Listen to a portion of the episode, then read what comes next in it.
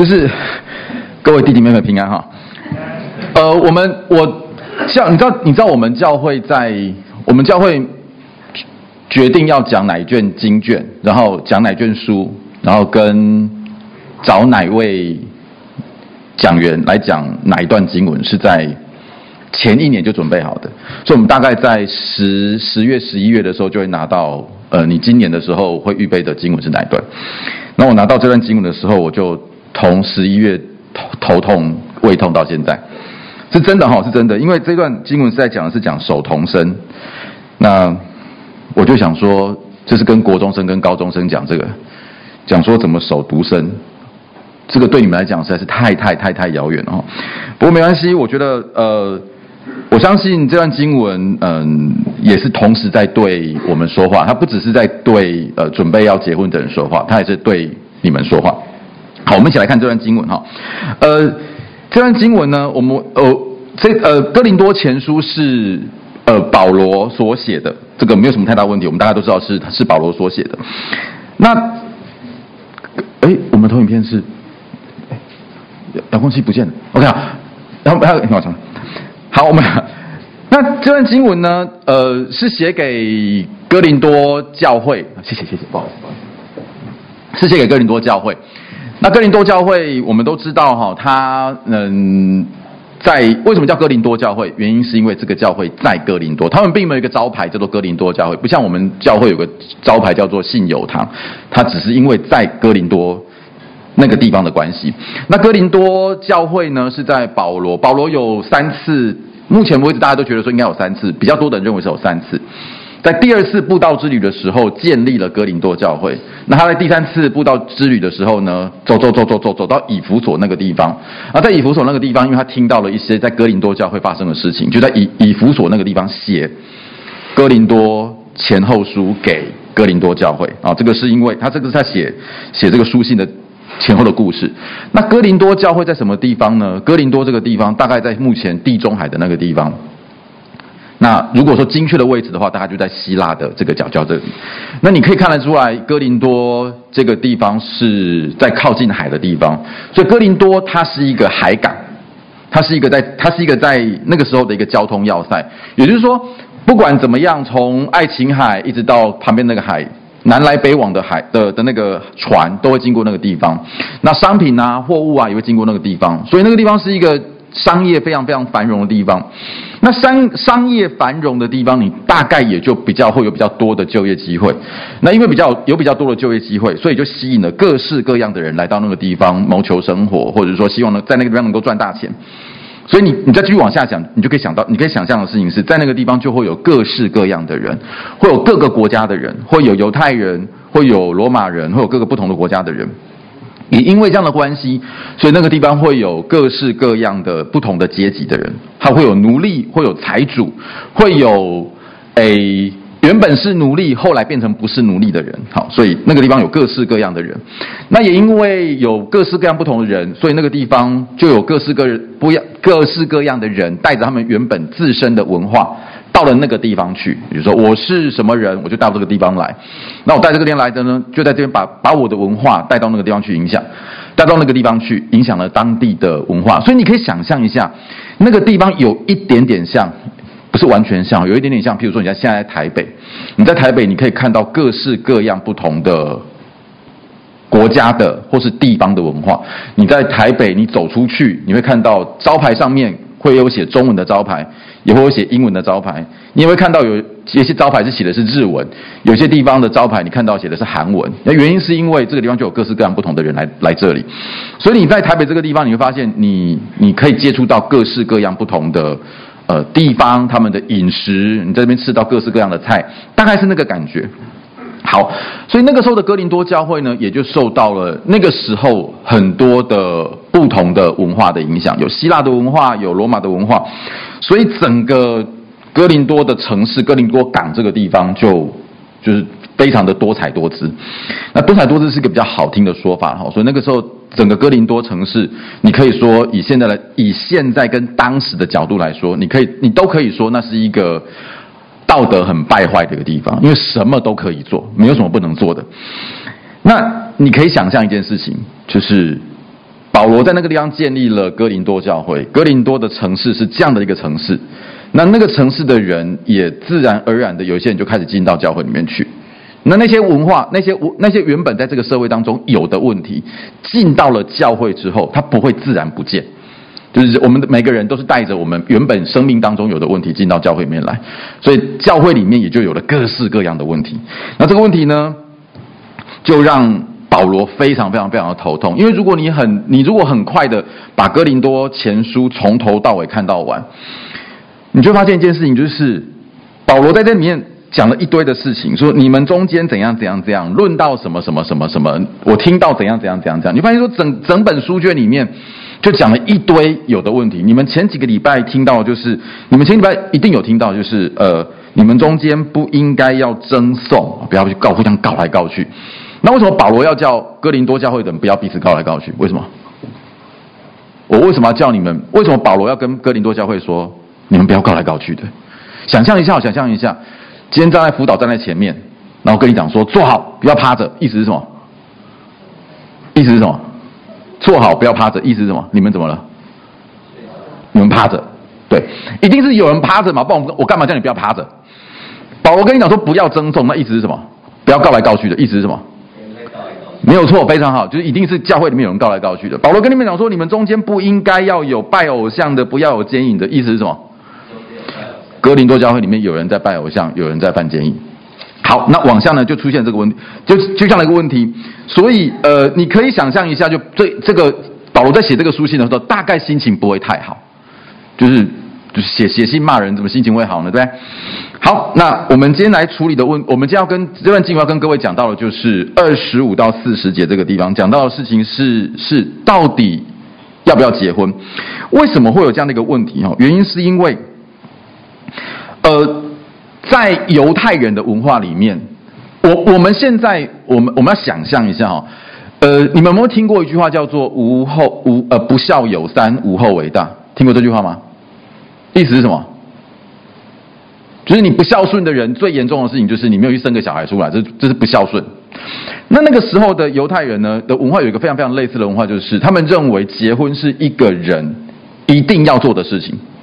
你不能不结婚，你一定要结婚，而且结婚，他们认为这是一个人的责任，就像是每个人要缴税，每个人要去当男生要去当兵一样，就是那是你的责任，你不能不你不能不做这个事情。那所以在当时候的哥林多教会，很可能有人还没有结婚，然后那个没有结婚的人到了教会里面去，就在教会当中受到了异样的眼光，就说：“哎呦，那个人怪怪的。”比如说到二十二二十二岁了，二十三岁了，十八岁了，怎么能不结婚呢？作为一个人，怎么能不结婚呢？就受到这个异样的眼光，所以保罗就写了这封信来跟各位讲，来跟跟那时候的哥林多教会讲说，那到底信徒到了教会里面去之后，他到底是该结婚呢，还是不该结婚？好，那我往下来看哦，二十五节，二十五节说，论到同生的人，我没有命令。但是呢，如果我，但是因为保罗蒙主连续做忠心的仆人，他就把自己的意见告诉你们。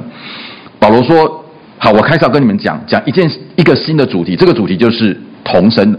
那同生是什么意思哦？我这个同生是比较古老的用语。同生的意思就是说还没有结婚的人，就论到还没有结婚的人，同声也有可能是另外一个意思，就是已经订婚但是还没有结婚的人，就是我订了婚。”我可能在小年纪小的时候就已经订婚了，然后到了大长大，到了十八、十九、二十岁，还没有还没有结婚。那这些人呢？他的意思，他的说，我把我的意见告诉你。他说，现今的现今艰难，据我看来，人不如安素守安哎守宿安常才好。那呃，这里的守宿安常，守宿安常的意思就是说，你就保持你原本独身的。状态就好了。你现在没有结婚，那就保持这个没有结婚的状态，这是 OK 的，没有问题。然后呢，往下二十六到二十八节，他就往下说哈，他说听起来好像似乎保保罗历史，那就不要解没关系了哈。不过保罗往下就继续往下讲，他说哦，现在现今的艰难，现今是很困难的。据保罗来看呢，人应该是这样做的。他说，你有妻子缠着，就是你如果你你已经结婚的了，就不要求脱离。意思是说，你已经结婚的人，你不要把人家离掉，不可以哈。没有妻子缠着的呢，就不要求妻子。就是你如果还没有结婚的，那你也不用结婚，没有关系。好，再往下，他说娶妻不是犯罪，如果你去结婚了，你没有犯罪。处女出嫁也不是犯罪，如果是你是呃女生，你是妇女，然后你结婚了，你也不是犯罪。哦，这都这都不是犯罪哈，他只是说往下说，只是呢这等人受肉身必蒙受苦难。好。保罗似乎告诉保罗，从这段经文当中就说：你如果不结婚是好的，是 OK 的，是可以的；你如果结婚也是可以的。所以似乎到这个地方，答案就出来了。就是论到独身的人，你可以结婚，你也可以不结婚，都可以的。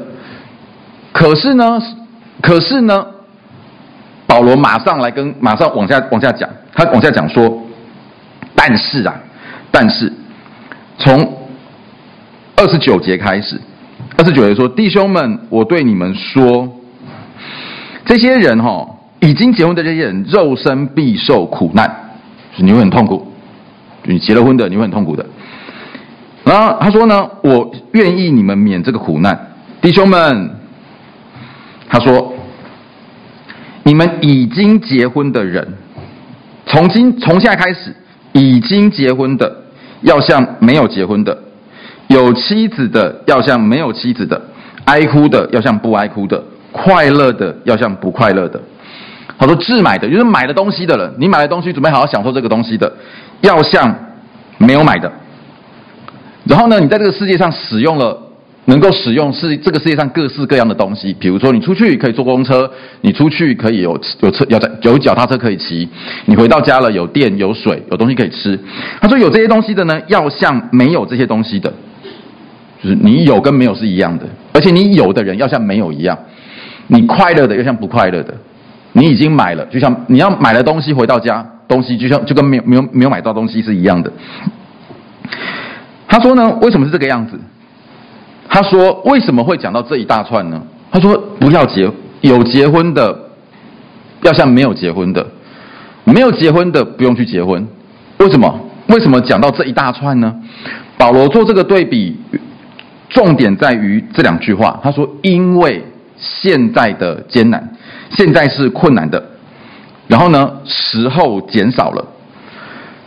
现今的艰难跟时候减少的意思是什么？哈，有经文，你就如果如果你有兴趣啊，你大概不会啊，你有兴趣去看，以后你长大了之后去看解经书，解经书里面讲到说，这个现今的艰难跟时候减少，大概的意思是说。”哥林多教会那个时候受到很多很多的逼迫，因为哥林多教会基督徒在那个年代当中是很奇怪的，因为他们的行为跟大家不一样，大家都去神庙里面拜拜，但这个教会呢，这些教这一群教在教会聚会的人，他不会去神庙里面，所以那个时候大家的基督徒会受到会受到逼迫。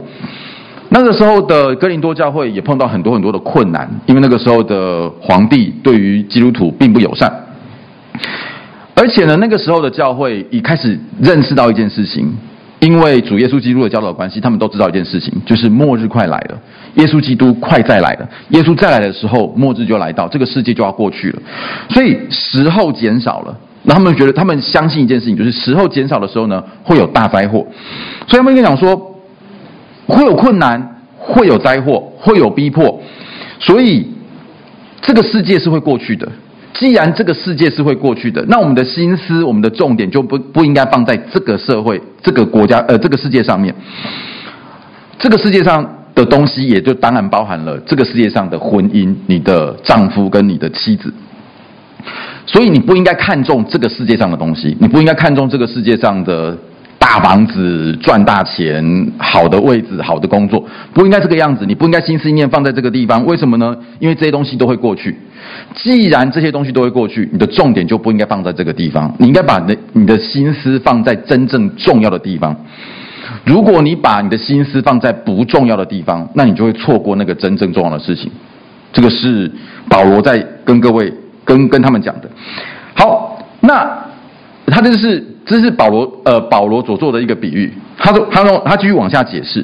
他说把这个概念吼套到结婚这件事情上面来，他就说啦，他说为什么是这个样子呢？这个世界会过去的。他说我希望你们，我愿意你们是可以无所挂虑的。这是三十二节开始。他说我愿意无所挂虑。无所挂虑意思说，你们不要去挂虑这个世界上的事情，不要去挂虑这个世界上面的这个婚姻。为什么呢？他说哈，他说往下解释，他说没有娶妻的是为主的事挂虑。如果你没有结，你没有结婚的话，那你可以多去多去思想，多去呃做主的工作。那这些没有娶妻的呢，是想是会做，是会呃他会做的事情是，他会做的事情是怎样叫主喜悦。啊，如果是娶了太太的嘞？娶了太太的话呢，他就是为世上的事挂虑，想要叫妻子喜悦。妇人跟处女没有分别，没有出嫁的是为主的事挂虑，要叫身体灵魂都圣洁；已经出嫁的呢，是为世上的挂虑，想要叫丈夫喜悦。保罗说，已经结了婚的人，你满脑子想的都会是，呃，怎么叫你的配偶喜悦？他去做了一个比喻，做了一个对比。已经结婚的人，他会努力的讨丈夫或妻子的喜悦，你会挂虑丈夫跟妻子的事情。那如果没有结婚的人呢？你就不用去挂虑这个事情。那你可以怎么样？你就可以凡事叫神喜悦。你的脑袋里面想的就会是怎么去做主的工作。你如果这样听起来的话，保罗好像不是那么的喜欢。大家去结婚，因为一结婚了，你就思念，你就顾虑到的是丈夫或妻子的事情。你如果不结婚，你才会好好的想上帝的事情，好像是比较负面的哈。在场的辅导们，很多辅导都已经结婚了，不知道你看到这段话的时候，有没有觉得好像保罗在骂我们一样？可是这段话大概不是在骂哈，这段话如果你硬要说的话，它比较像是在很。真诚的、很真实的，在描述一个现实的情形。哎，为什么不会动？嗯，不会动。OK。哦，对对，他们他他在描述一个很真诚的心情。为什么？因为结了婚的人，他的确要花比较多的心思在家庭里面，叫丈夫、叫妻子喜悦。就像是呃，我昨天去参加一个婚礼。我看到婚礼的那个礼堂里面有摆花，摆设那个花，摆了那个花之后呢，司仪说有花，如果你愿意的话，也可以拿回家。然后我脑袋里面想的事情是，其实我并不是很喜欢花，花对我来说，它就是一个拿回家之后再过两天要丢掉的东西。那我干嘛拿花回家嘞？可是我听到这样的话之后，我的心思意念就想到一件事情，就是。秀清很喜欢花，就是我太太，她很喜欢花。我如果拿回去的话，她看到那个花，她一定很开心。所以我就把那个花拿回家了。然后她拿回家之后，他看到那个花，她果然很开心。我的心思意念想到的就是要如何取悦我的太太，就是这个是非常非常非常正常的事情。你如果去问你的辅导，你的辅导也大会跟你讲说，没有错，他的。他的脑袋里面一定有一块是被他的先生或是他的太太给占据的。他做事情、他做决定的时候，一定会想到的事情是这件事情，我先生或是我太太觉得好或不好。你的爸爸妈妈也一定是这个样子。保罗在描述的是一个非常真实的事情，这是一定会发生的事情。好，那现在麻烦来了哈，现在麻烦来了。这段经文的一开始跟你讲说。一开始一开始跟你讲说，如果你有妻子的，不要求脱离；没有妻子的，不要求妻子。你们如果结婚是对的，你们不结婚也是对的。如果我们把经文放在第二十六跟二十七节，你们现在手上如果经文的话，看一下二十六跟二十七。单纯看二十六、二十七，保罗说：结婚也好，不结婚也好，结了婚的不要求脱离，没有结婚的不要求结婚。已经结婚的人，不要跟我讲说，因为你上了教会，所以你要跟人家离婚，不可以。保罗在前面二十六、二十七的时候，似乎对于结婚跟不结婚，给的是一个比较中性的一个立场，都好，都可以。可是后面走走走走走走到后面的时候呢，又说又说，不要结不结婚的人，你才有办法把好好的去想神国的事情。已经结了婚的人。你的心思意念都会被你的丈夫、被你的太太给这个影响到，你就没有办法好好想上帝的事情了。那到底保罗这段经文里面讲的到底是结婚好还是不结婚好？你前面跟我讲说都好，后面跟我讲说，你结了婚之后，你的心思意念会被你的丈夫、被你太太给影响了。你满脑子想的事情是拿了花回去取悦你的太太。那到底是结婚好还是不结婚好呢？呃，我们必须要从更大的一、更大的角度、更大的视角去看结婚这件事情。保罗这样子在说这段经文，绝对不是在责备结婚的人，说你们这群结婚的人好糟哦。你们怎么可以把你们，你们怎么可以娶了娶了太太，怎么可以去结婚？然后结了婚了之后呢，把自己搞到没有办法好好的思想教会的事情，没有办法好好的思想，没有好好的服侍。他绝对不是在，他绝对不是在骂结了婚的人哦。他只保罗只是在描述结了婚的人，他必定会这个样子。除了这个之外，保罗在其他的书信当中，其实是给了结婚、给了婚姻这件事情非常非常非常高的一个位置。在以弗所书的五章里面，各位呃，你们如果去读，你们如果有有读过以弗所书的话，以弗所书的五章当中，保罗他拿什么来比喻基督跟教会呢？他是拿丈夫跟妻子来比喻基督跟教会。他说他在。以弗所书里面讲说，丈夫是妻子的头，如同基督是教会的头。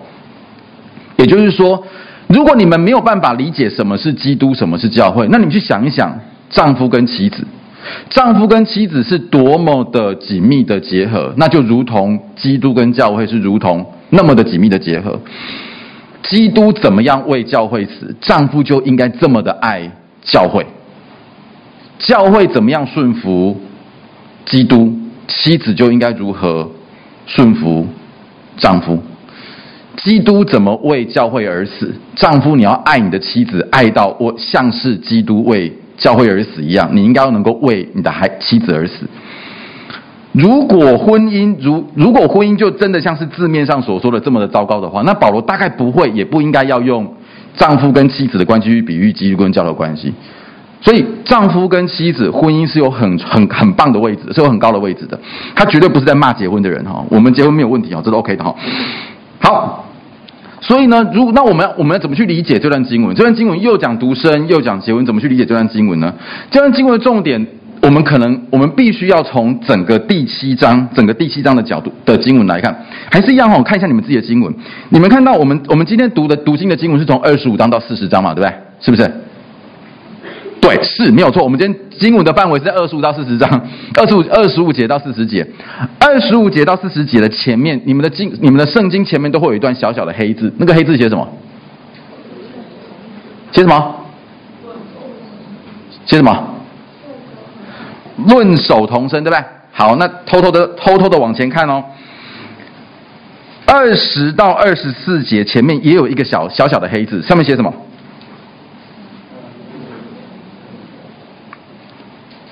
二十五、二十到二十四节，前面有个一个小黑字，写什么？当各守身份，非常好哈、哦。那第八到第十九呢？前面也有个黑字，写什么？论嫁娶的事情。OK 啊，那我们我们看哈、哦。所以，如果我们把这三段放在一起看的话，你可以发现保罗在写这三段的时候，各自有各自的主题。那个小小的黑字，在原本保罗写信的时候是没有的。那个小小的黑字是后来编圣经的时候，编圣经的人为了帮助我们找到每一段的重点写上去的。保罗写信没那么无聊了哈，就是还帮自己的自己的论文，帮自己的那个信写个标题，不是这个样子，是后后来加上去的。那你可以看到一件事情哦，一到十六节讲的事情是婚姻的事情，然后呢，十七到二十四节讲的事情是守身份，你的身份是什么？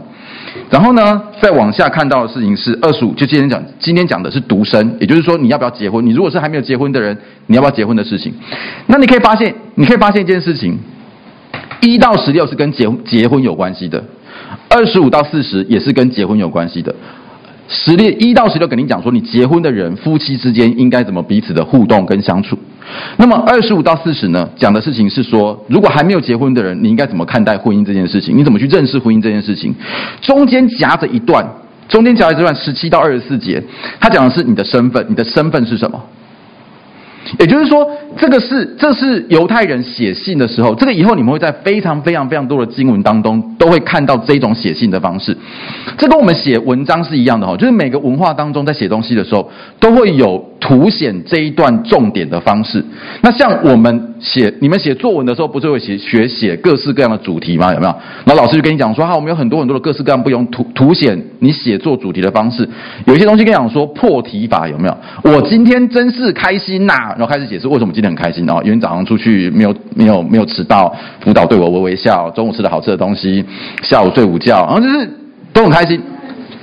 我一开始就跟你讲，我今天我这个写作的主题就是今天很开心。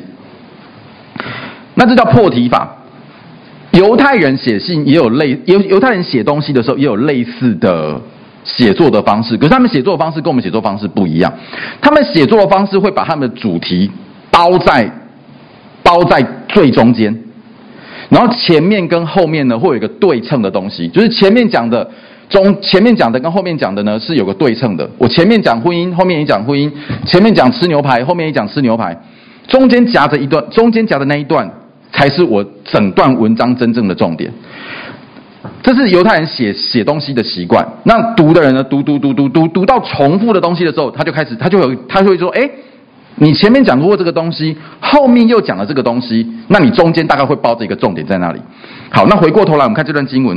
这段经文里面，你就会发现说，前面讲结婚之间，结婚了之后夫妻的互动。后面这边讲的事情是还没有结婚的人怎么去看待婚姻，那这两个都是跟婚姻有关系。那重点就会是什么？重点就会是这两段当中所包的那一段。好，前面是一到十六，那包的是什么？包的就是一十七到二十四节。十七到二十四节是上个礼拜你们才刚刚听过的。二十四、十七、十七到二十四节，他们讲是说，我们在这个世界上的身份是什么呢？十七到二十四讲说，我们的身份是什么？二十七到二十四讲了很多很多很多，他说这些东西，这些世界上的身份都是会过去的，这些世界上的身份都是会改变的。我们在这个世界上的身份，都是我们必须要自己去努力的，用我们的某些东西去换过来，我们都是要付上代价的，才能够换取到那个身份。我能够当老师，就是我一定要去换取一些东西，我要用我的时间，我要用我的金钱，我要用我的精力。去教书，我才能够得到老师这个身份。这些东西都是要换来的。可是呢，保罗说，在十七到二十四节里面，他说这些东西都是会过去的。我们真正重要的身份是什么？十七到二十四节说，你要认识到我们的身份是。我们是耶稣基督用重价买来的这个身份，这才是我们真正的身份。这个身份是我们不会过去的，这个身份是永远的，这个身份是可以留到永永远远的身份。所以他说，不要做人的奴仆，不要做这个世界上的任何的东西的奴仆。为什么？因为我们是重价所买来的，那才是我们真正的身份。你如果做了这个世界上的，东西的奴仆，而这个世界上东西是会过去的，你的身份就会改变。这个身份不会带带给你安全的，这个身份不会带给你平安的。好，那这个是这边这边所说的，这是十七到二十四节所说的。那这个这里的重价是什么呢？上礼拜你们都一定都听过，为什么我们的身份是重价买回来的？重价所买回来的，表示说这个东西原本在别人的，是别人的。那主耶稣基督用重价，用什么重价？用他的宝血把我们从那边买回来。所以这段经文，这段经文里面讲的是，我们原本都是在什么东西之下呢？我们都是在罪恶、在死亡的权势之下。我们在他的权势之下，我们被他控制，所以我们是罪恶的奴仆，罪恶是我们的主人。那一旦两个之间有主人跟仆人的关系，那仆人只能够做主人要他做的事情。所以我们在那个时候，我们在还不认识上帝的时候，我们都只能做罪恶的奴仆，我们都只能够，我们脑袋里面想的，我们做出来的都是罪恶，都是不好的。主耶稣基督在十字架上面用他的宝血把我们从这个地方给买回来，买回来之后，从此我们就是属神的人。所以，我们不应该再做人的奴仆，我们应该做神的事情。我们应该作为神的奴仆，我们的心思、我们的意念不应该在做，不应该在想的是属世的事情。我们凡事要像保罗所说的，我们凡事要做合宜的事，能够殷勤服侍主。这个是这一段里面所说的。所以，不管是结婚不结婚，不管是独身不独身，不管你是丈夫，不管你是妻子，保罗想说的事情是：这些东西都是会过去的。我们真正的眼光，我们真正要想到的事情是上帝，是上帝的事情，是如何做上帝的奴仆。是如何按照上帝的心意去做事情？好，这个听起来好像很遥远哈。你知道，我就是个学生啊，你跟我讲说什么上帝不上帝的？这我又不像是辅导一样来服侍教会，我又不像传道人，又不像牧师一样，这个满脑子整天读的就是读一本圣经而已。我我怎么去？我怎么去做上帝的奴仆？怎么怎么做到心思意念都像是为上帝所做的呢？在哥罗西书里面说。无论做什么，都要向心里做的；不管做什么事情，都要向给主做的，不像是给人做的。这段经文不只是对教会说的，这段经文也是对你说，也是对我说。也就是说，你似乎觉得，我们似乎有时候会觉得说，好像只有来教会聚会才叫做才叫做做上帝的事情，只有站在台上领会才叫做做上帝的事情，只有私情才是在做上帝的事情。其实不是。保罗这边说的事情是无论做什么，保罗不是说，保罗不是说私会的时候要从心里私会，像是给主私会；做辅导要从心里做，像是给主做辅导。不是说做传道要从心里做，像给主做传道。不是，他说的事情是无论做什么，无论的意思是说任何事情，所有的事情，那个叫做无论。无论做什么，所以呢，如果往下做，你可以知道，你可以知道一件事情。那当学生呢？那当学生，我们把它套回去这段经文，就是当学生要像从心里做的，像是给主做学生一样；读书呢，要从心里做，像是为主读书一样；做家事呢，要从心里做，像是为主做家事。所以你记得哈，爸爸妈妈叫你擦桌子的时候，去厨房拿条拿到的那条抹布，记得要在水龙头底下洗过，拧干了再去擦桌子，不是擦胶带的。这样子，因为你擦桌子不是像给人做的，是像给主做的。你擦桌子不是为爸爸妈妈擦桌子，你擦桌子应该是为主擦桌子。听起来很怪，对不对？可是这是真的。以后你们毕了业，以后你们去工作，你们在工作的时候也是如此。你们在工作的时候，不要想的是为老板工作，你们要想的事情是你为主做工，做这份工作。同样的哦，同样的哦，再往下讲哦。那你们，你说，你说，哎，荣荣哥，那你跟你刚讲的是读书嘛？对，你刚讲的是做家事嘛？这个还可以理解哈、哦。那你上网跟同学们聊天，上网。甚至说打电动呢，一样的哦。上网聊天要从心里去聊天，像是为主聊天一样。为什么呢？不是说你们的哈，我常常也会忍不住哈。上网聊天的时候很容易做到什么事情？就是喷垃圾话，对吧？就喷一些很奇怪的话，去喷那些垃圾话，绝对不是像给主。做的，那个没有基督徒的样子，人家看到那垃圾话，看不到上帝的荣美，看不到上帝的荣耀。上网聊天要从心里上去聊天，要像是为主去聊天一样。所以，如果那句话你站在他面前你不会讲，那你在网络上也不要讲。你在打那句话的时候，你想要去呛他的时候，想一下。他如果知道我是基督徒，他会觉得说：“哇，你呛得好柔美哦，会吗？”大概是不会了哈。那上网打游戏呢？上网打游戏没有什么不好的，上网打游戏是好事情啊。可是上网打游戏也是一样，打游戏、玩手游要从心里面玩，像是为主玩一样，也是一样。你玩游戏的时候，玩游戏是不是好事情？是，它是好事情，它没有问题。可是你如果玩游戏玩到没有节制，那就不是好事情。所以玩游戏也是一样，像是为主玩的。为什么？因为这个我们知道这个东西是会过去的。我们做任何的事情，要像为主做的一样。所以这些事这些事情回过头来，保罗说的事情是：不管怎么样，回过永远永远永远要记住，保罗说他说的这些事情，他做的这些事情，三十五节，我说这些话，也就是前面讲的一大段的话前，是为你们的益处，是为了你们的好处。不是要牢笼你们，这不是在命令你们只能结婚或是不能只能不结婚，结婚不结婚，夫丈夫或妻子，那个不是重点，重点是什么呢？重点是我们行事为人要行合宜的事。什么是合宜的事？合宜的事就是合神心意的事情，那个是神的心意，那是讨神喜悦的事情。得以殷勤的服侍主，服侍主怎么服侍主？不是在教会才在服侍主，做任何事情可以行合一的事情，用任何我们所做的事情来服侍上帝。我们用我们的读书，我们用我们在教会的聚会，我们用我们在家里面的表现，我们用我们在网络上的行为来服侍上帝。没有分心的事情，你的心思意念不会被这个世界世界牵着走。这个是保罗所说的。好，所以从这段经文当中，各位要知道一件事情哈，我们我们。我们原本都落在罪恶当中，我们是耶稣基督用重价买回来的。原本我们都落在罪恶里面，我们都只能够做罪恶的事情。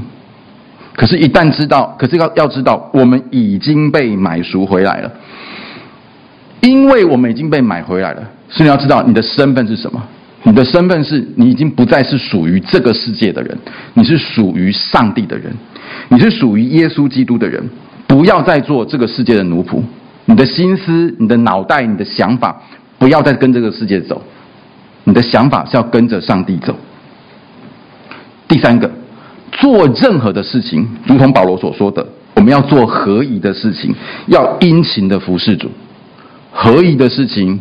殷勤服侍，我们做任何的事情都要想到，那是在服侍上帝。我们用我们手上手中所做的任何一件事情，我们用我们手中所做的每一件事情来服侍上帝，包含读书，包含做家事，包含上网聊天。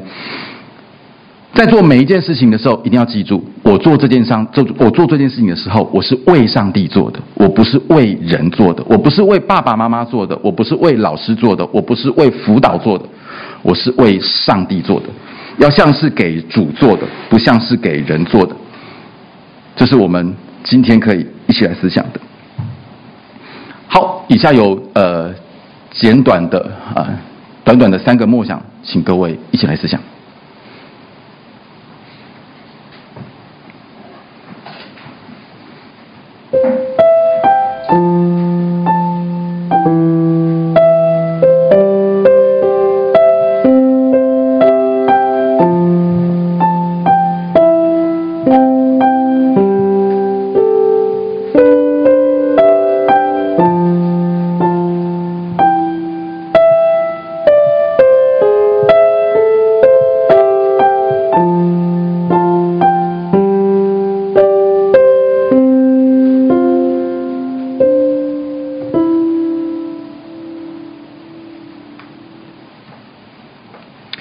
我们一起来祷告。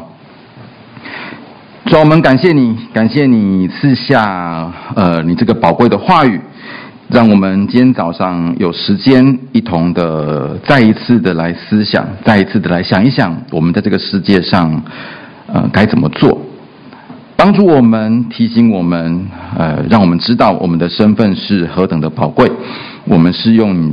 我们是你用重价所买赎回来的，我们从今而后都是属你的人，不再属于这个世界。帮助我们不再做人的奴仆，我们单单要把心思、要把意念放在你的身上。帮助我们不管做任何的事情，像是给主做的，不是给人做的。帮助我们，也赐给我们力量，让我们不单只是呃听到这样的一段话语而已。